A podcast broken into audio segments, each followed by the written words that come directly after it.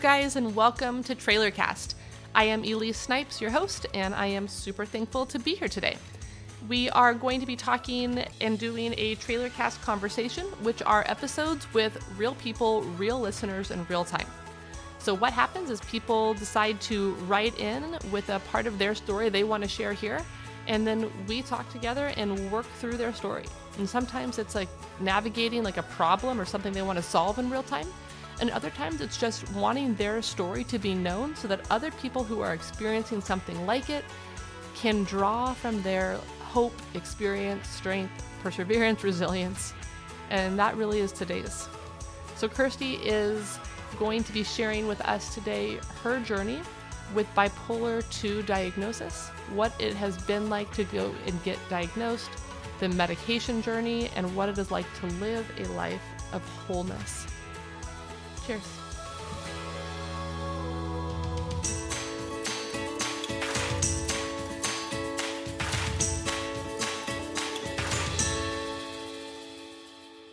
Okay, Kirsty, welcome to Trailercast. Thank you. Mhm. Thank you for just your bravery and transparency and being willing to be here and just open up a really important conversation today. Thank you for having me. I'm glad to be here.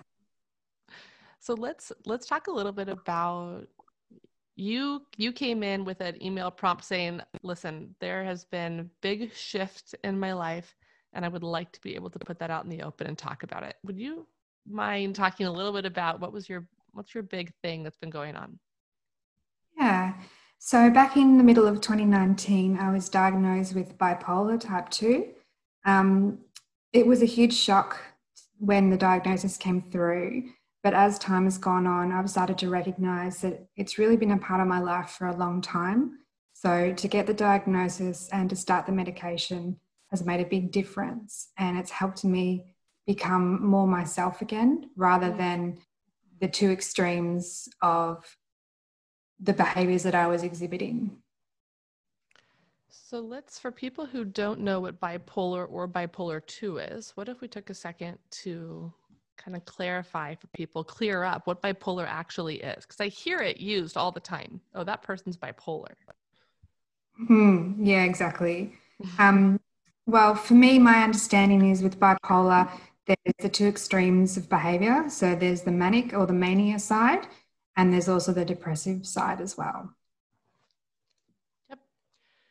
It people um, like to throw that around lay people, right? Like just like regular people, just throw that around at other people. Um, it's like one of the top um, diagnoses I hear people trying to diagnose other people with that aren't actually diagnostic practitioners. So when we see somebody in a phase of mania or in a phase of depression that is very different than what people are seeing as erratic behavior or are seen as um, someone who's aggressive. So it's an Yes. interesting, like, we need some education around what bipolar actually is. Mm, that's true. And even my knowledge beforehand was quite limited. So to receive a diagnosis from medical professionals and not exactly understand what that meant was a bit frightening, to be honest, because I didn't understand what that meant for me and my family and my future and what that could unfold um, over time. So to have the information out out like online and to speak to professionals and to get that clarity and have a bit more confidence in what that meant for my life um, and others that experience this as well was um, yeah quite comforting Mm, gosh, that's an.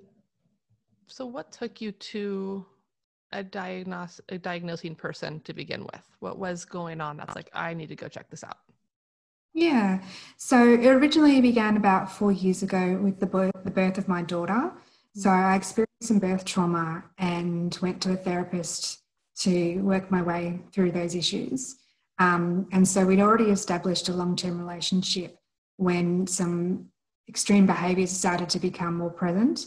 And basically, the next session, she sat down and said, I think we might have something here that we've not explored before. Um, have you heard of the term bipolar? And she began to explain the correlation between the behaviors that I was exhibiting um, and what the diagnosis would mean. So it was only when she started to lay it out, it made more sense to me. And I remember looking at the checklist of you know possible symptoms of, of bipolar, and I'm looking down the list and I'm thinking, yep, I tick that box, I tick that box, I tick that box. Mm-hmm. Um, so as much as it was a shock, it was also um, reassuring that we'd found something that actually was relevant to me. And once we had that diagnosis, we could then move forward. It's so postpartum maternal health. This is what I mean, that's that's phenomenal for one that that there's that type of screening or that someone was paying close enough attention to you. Yeah, absolutely. I think it mainly came from my partner when we were having issues um, at the beginning of my daughter's life, so four years ago, and we decided that we wanted to get some help for me mm-hmm. to help work our way through those issues. Um, so I don't know where I would be if I hadn't taken that first step towards help. Mm.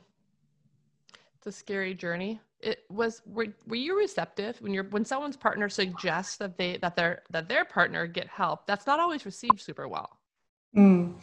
No, I definitely was. Um, I was in a really dark place and knew that there was a better way, but just couldn't quite manage to um, get myself from underwater to mm. to find help myself. So, yeah.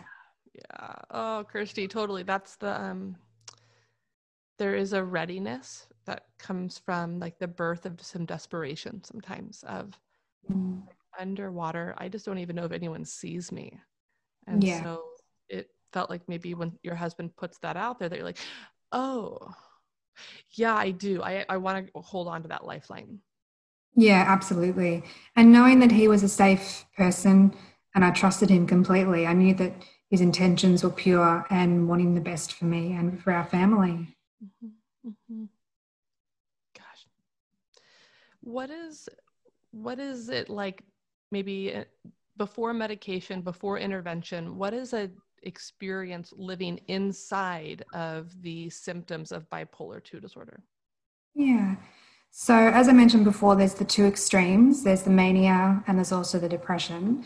So, I certainly experienced both. For me, the depression manifested with no energy, um, needing lots and lots of sleep, feeling hopelessness, um, even some suicidal thoughts. So, there were times when everything just seemed really cloudy and murky and dark. And even having a beautiful family and a wonderful life, and on the outside having nothing to complain about, I just couldn't seem to push through the darkness. So that was um, that was that side.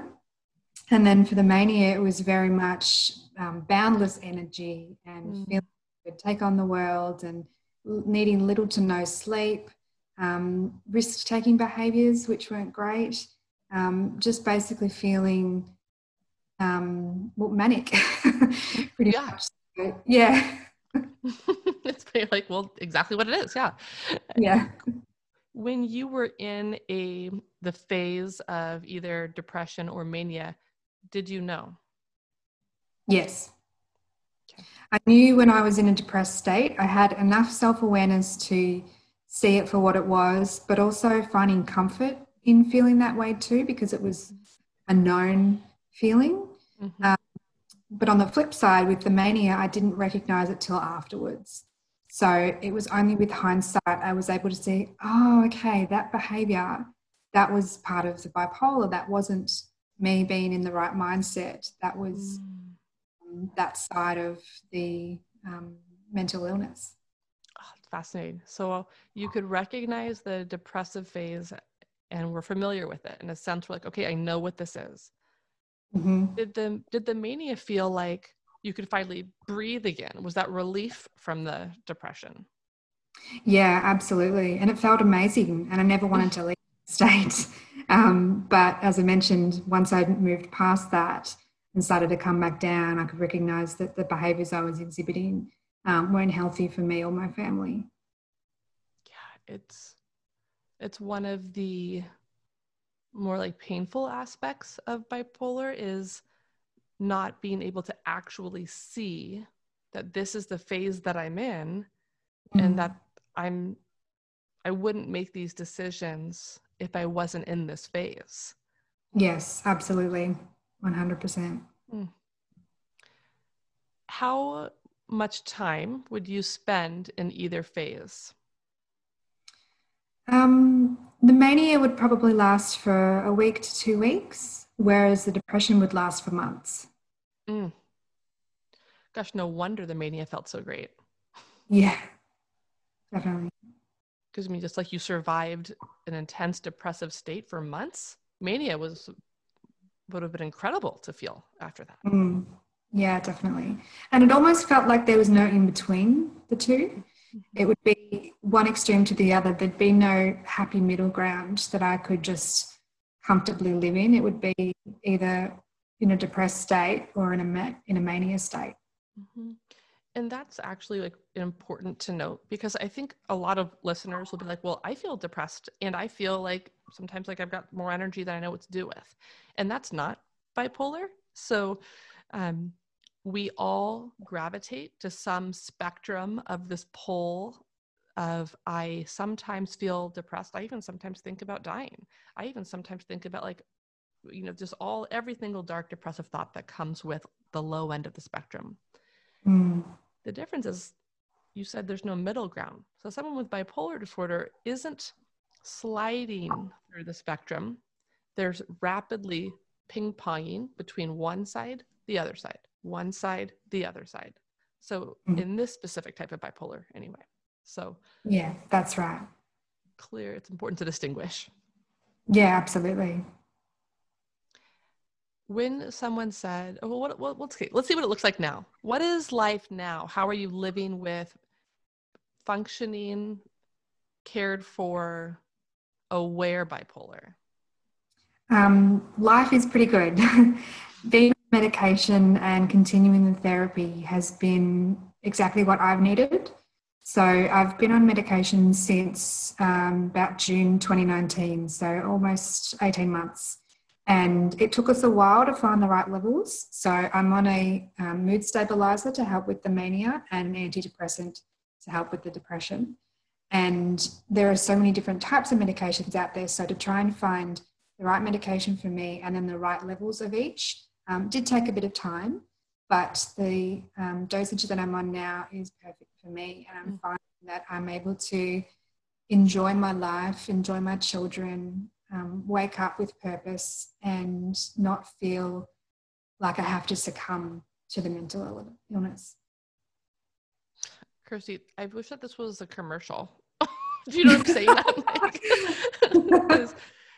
Because we, I'll speak for myself. It's easy. It has been easy in my past to just suffer and feel like this is something's wrong with me. This is the way I'll always feel. I I can remember just forgetting that I used that there's another option for me. Mm.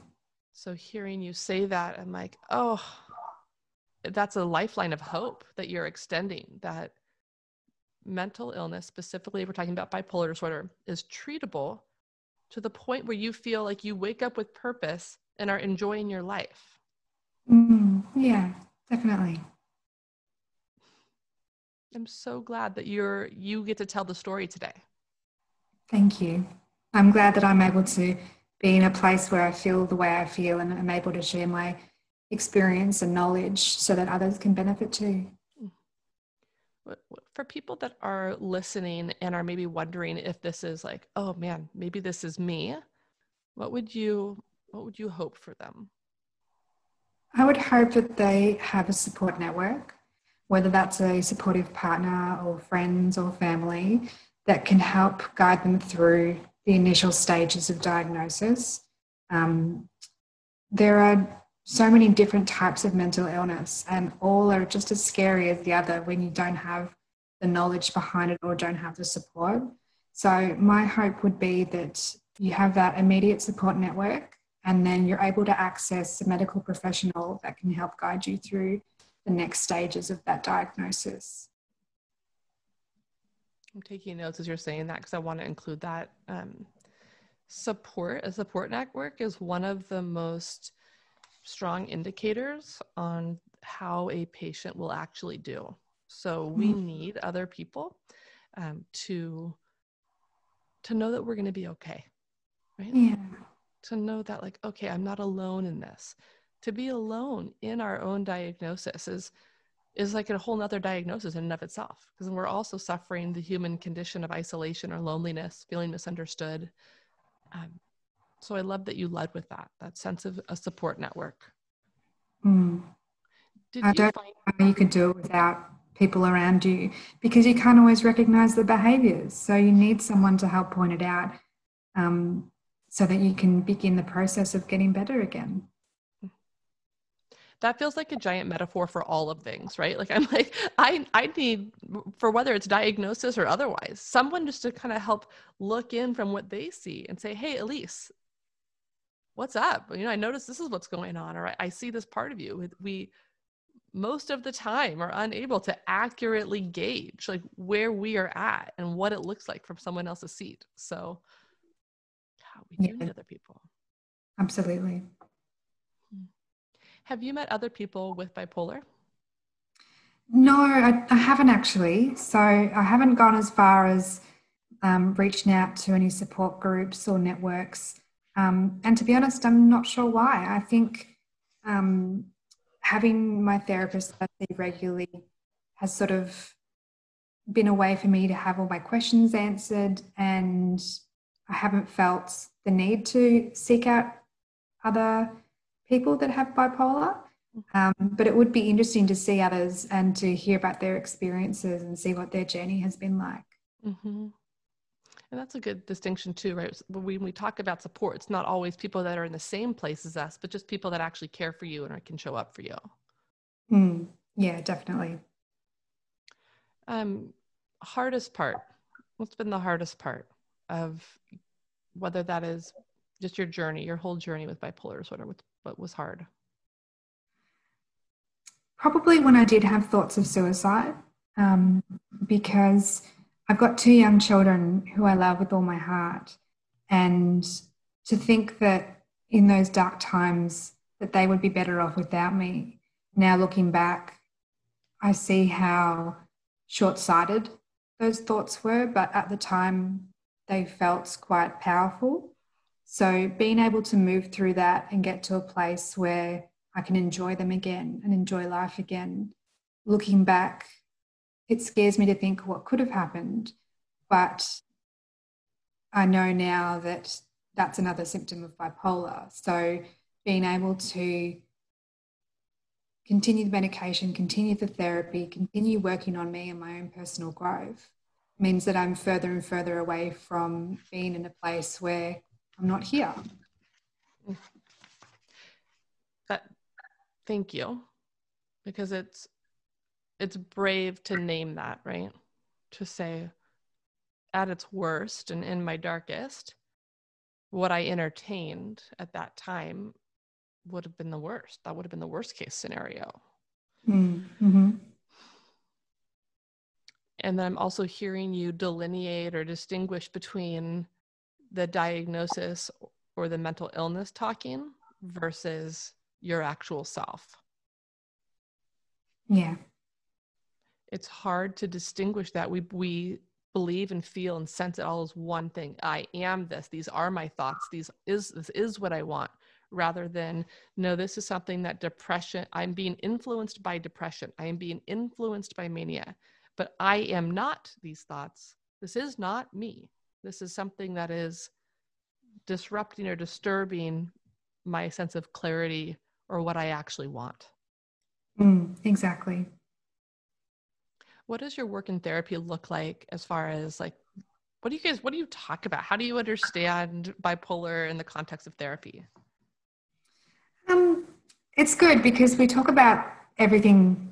We talk about all different types of um, all, all different parts of life and I'm able to share what I'm experiencing currently. And then my therapist is able to point out anything that might still be of concern. So we'll talk about things to do with my work or my family or just me in general.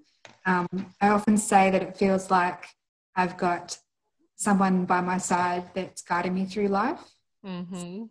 You know, a few steps ahead that helps me navigate where I am and where I need to go.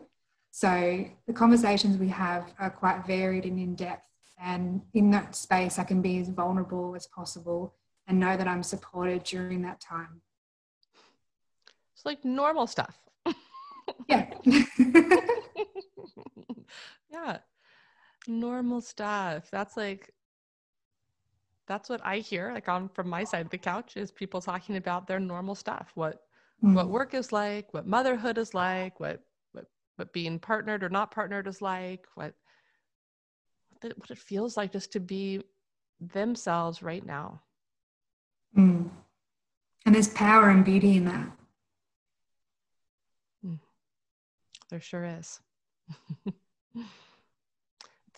to be willing to be witnessed, right? To be willing to say, I'm going to take off the way I want to be perceived or what I hope people think about me, right? And to do that in the context of restorative relationship, it's magnificent. Mm, it's absolutely freeing. It's liberating for sure. Mm. How do you plan to talk to your kids about this? Or will you? Yeah, absolutely. So I'm a very um, open person and open parent when it comes to my children.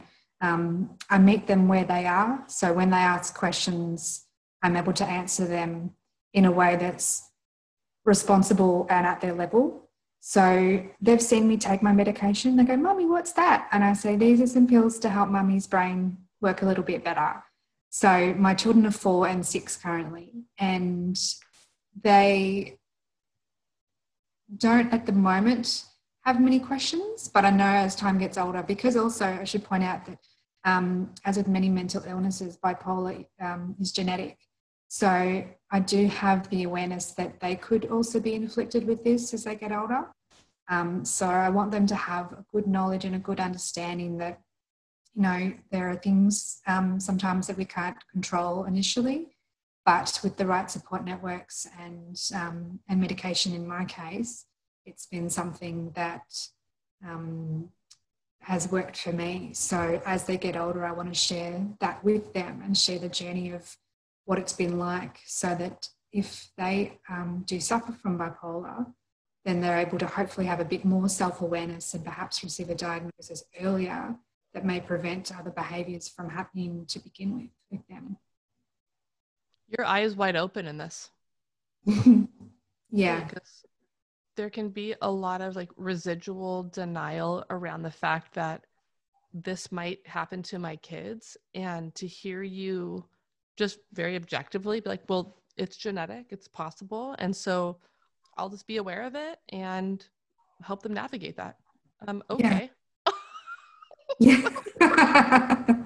yes that's simple thanks for putting that out there so painful but potential but but simple yeah absolutely because i'm i'm 34 now so my diagnosis came when i was 32 so if my children could potentially figure out this part of life younger if need be then that's only going to benefit them. Yep yeah. Yeah bipolar disorder is something that we can watch for in children. And then at the same time, sometimes children's behavior looks like bipolar disorder. and so yeah. we want to differentiate, allow that, that kiddo brain to continue to develop. But what is such a gift for all of the parents that I get to work with um, directly in my office or even via this podcast, it is a gift to be able to use our own experiences with mental illness to be an advocate for mental wellness within our children. We are so much more able when we decide to be to recognize it and then make sure we get early intervention right away. Mm. Because of that, because of that sense of, I'm going to look at this thing in myself and in my children. When there's early intervention, we're seeing a lot less of the behaviors having impact on their life we're able to get to it quicker which means there's less suffering which means there's less long-term mm-hmm. result like long-term effects so i'll speak for myself but also to parents that are listening the more we care for ourselves and our own mental wellness, the better our children do, whether or not they ever have any official diagnosis. They're mm-hmm. healthier, they're more aware, we're less afraid of the fact that, like, hey, this is a part of life. We're looking at it. It feels so much mm-hmm. more free to just Absolutely. know it. Yeah. And we're able to enjoy our children more mm-hmm. and not impart our problems and issues onto them or project onto them. We can enjoy the, the journey of parenting, which benefits everyone. Yeah. Because it's so hard. yeah. because it's so it's so hard and complicated to parent and so it is it definitely relieves i've experienced like, like when i my, my own story is uh, like in my side you know rather than on them It mm. is a mm-hmm. lot more clear to be like right right right. That is not you. That's me. Oh there's me again. Yes.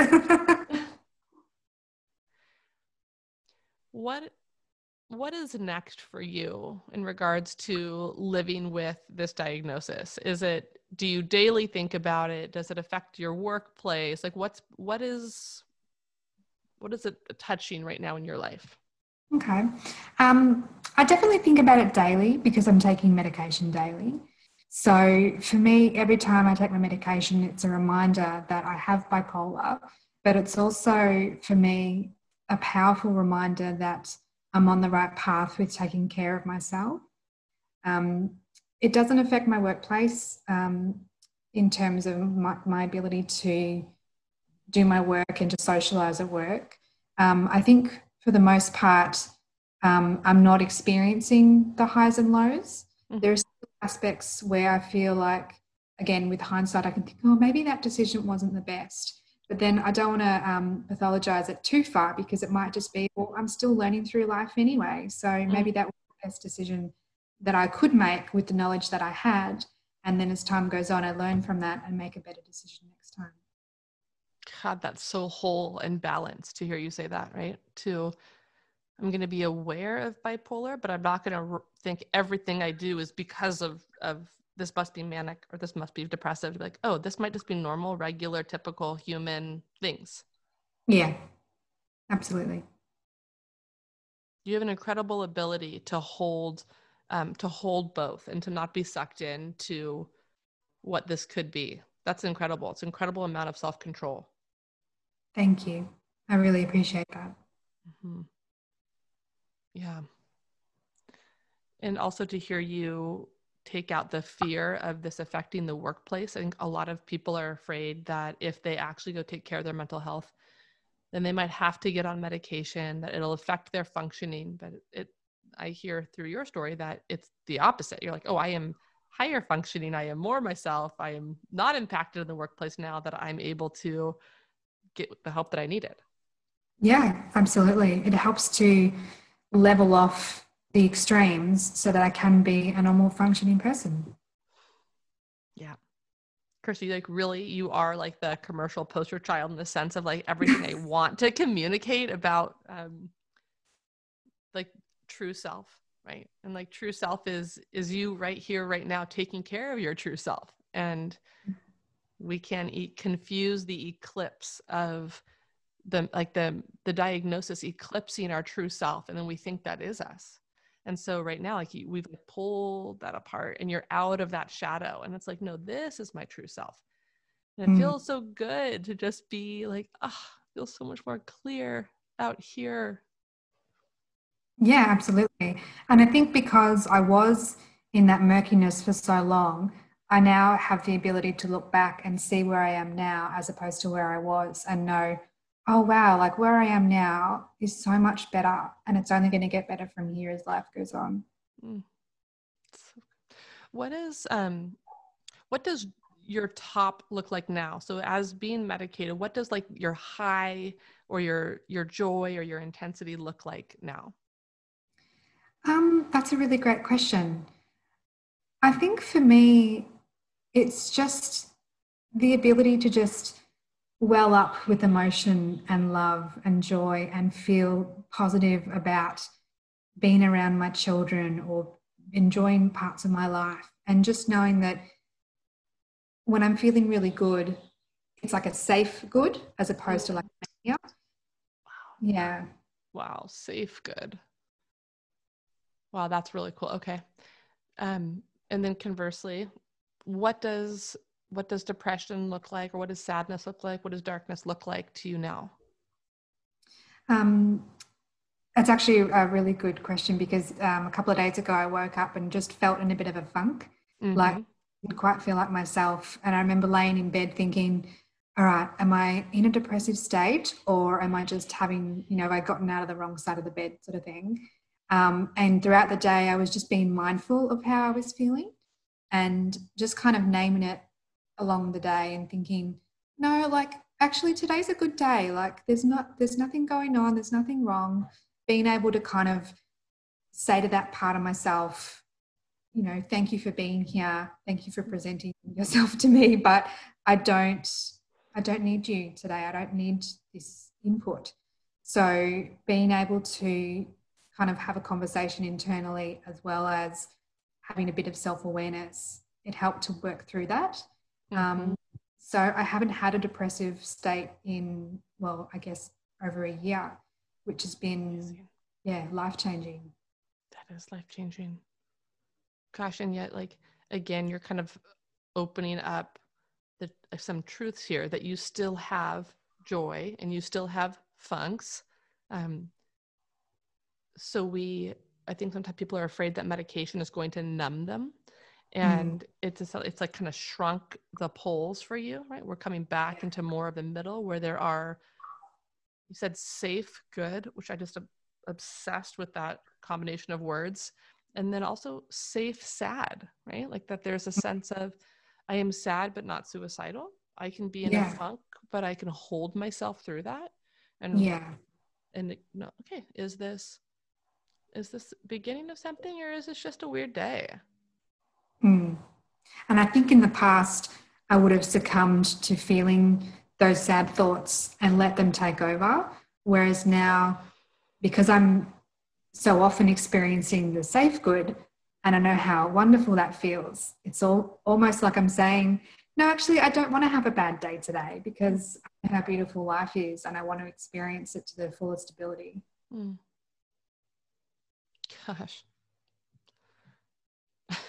I'm just like, I just keep looking at you thinking, like, gosh, this is like, it blows my mind a little bit because if everybody could hear this conversation, like i just wonder what people might do as far as taking care of their own mental health when they hear somebody who has done that. Yeah. And i hope that they do. I, I hope that my sort of my theory is that everyone should go to therapy at least once because they need to experience what it's like to have that safe person and to really open up and feel like life can get better it can always get better so I would like to say that this is not a paid commercial that you are a real human being. yes, I am.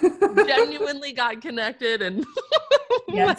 I didn't tell you what to say and no. But that's i think that's like anytime like you or i or other people have experienced something good it's like it's just inarguable there's a sense of like but it's just good and i hope other people have that good thing so mm-hmm. yeah, yeah absolutely okay so what's a maybe a final word or something you would like people to know um, and or consider just from your words your experience mm. i think the main thing is whether you have a mental illness or not, is that our journey through life is beautiful. And there are so many amazing things that we can experience if only we're, I guess, brave enough to take the chance. So if you are feeling like something's not quite right, or if someone like a partner has mentioned to you that they want you to get help, please take it on board and get help. Um, life can get so much better if only you have the courage to try. Beautiful. Kirsty, thank you. Thank you.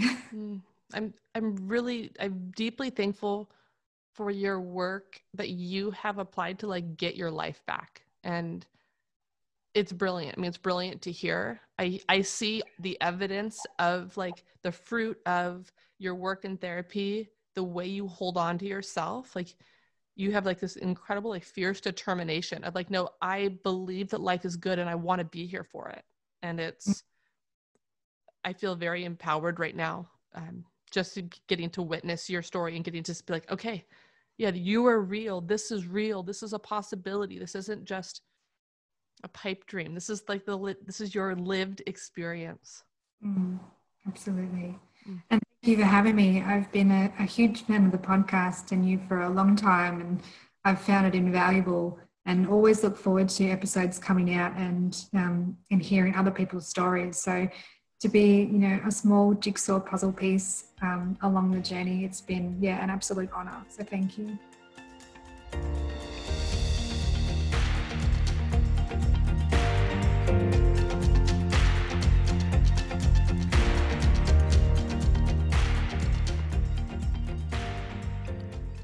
Okay, so when when I first was preparing for this conversation with Kirsty, I was like, okay, like this is going to be incredible to get to hear the words of somebody from the inside of mental illness versus from the outside looking in. Like we to really get to hear a, a real person's story is such precious gold because it's so vulnerable right? To for someone to share their journey be like this is this is where i've been. This is what's happened. This is how i've felt. This is what i've thought.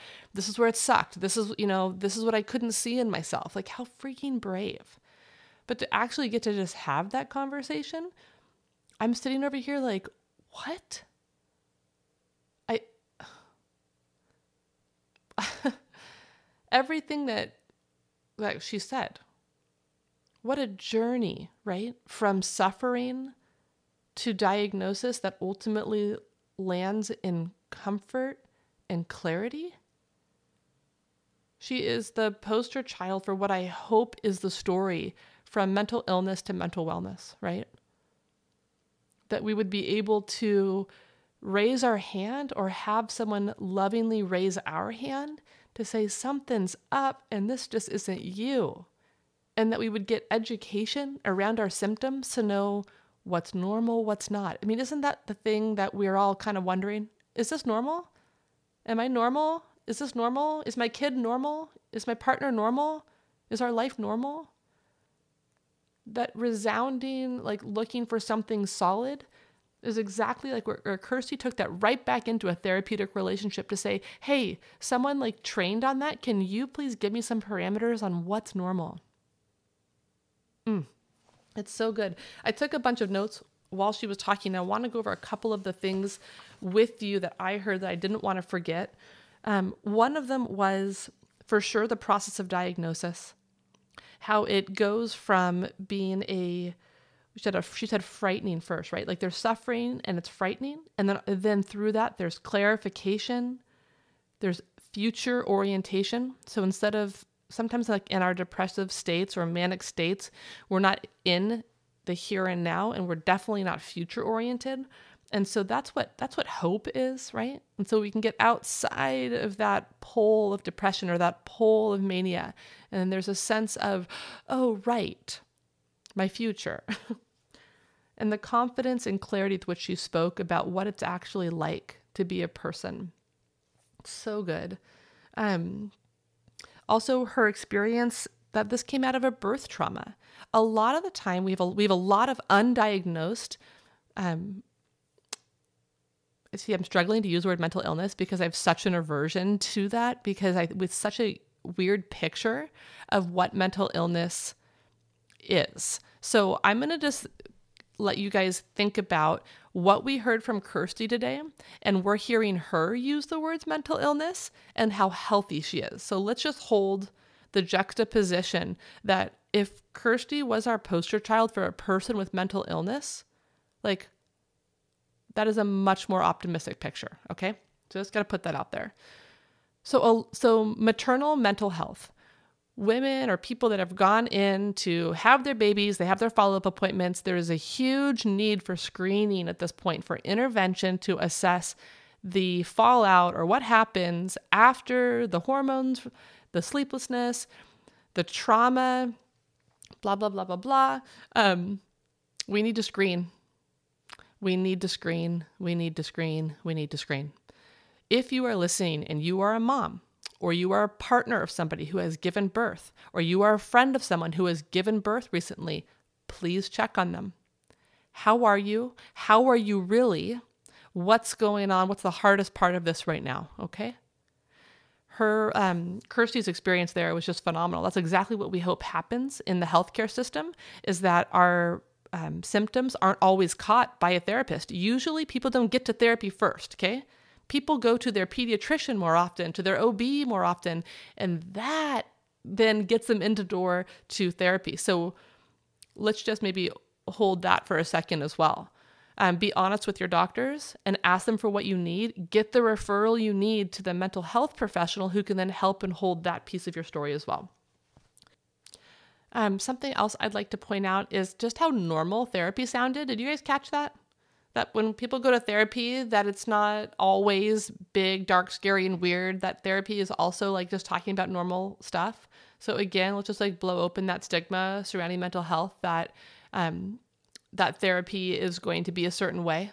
So I just heard her sharing about therapy in the most like incredibly normal normative way. And so just a word to you as well if you have never been to therapy and you've thought about it, please reach out. Um, there are really phenomenal ways to engage therapy um, in very normal ways.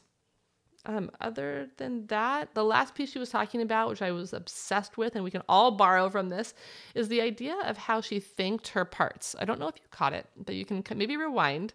Um, she was talking about if she woke up in a funk and then she was wondering if it was a depressive state and she was thinking maybe it was just a funk and so she like was like thank you for showing up and I don't really need to have that today. So what she is modeling is a piece of integration and also a piece of gestalt therapy and internal family systems where we look at the different parts of ourselves and rather than separating from them and being like, no, that's bad, I can't think that. Oh, that's depression, I can't have that. We move away from it. We lean in, we draw it in, we hold it, we we we think it, we we integrate it, it becomes a piece of us to say, I recognize that this is how I'm my feeling state right now. Thank you for showing up today. And there are other pieces of me than just this. So thanks. And I'm going to take that one right now. There's a, there's a different moving towards the piece rather than shunning that piece or denying that piece or castigating that piece to some other dark part of ourselves. So, as a construct, the idea of integration and wholeness is what leads to radical wellness. When every part of ourselves is welcome, when every part of ourselves has a place, when every single piece of us is at home within us, that's total restoration. Thank you, Kirsty, for showing that to us in your story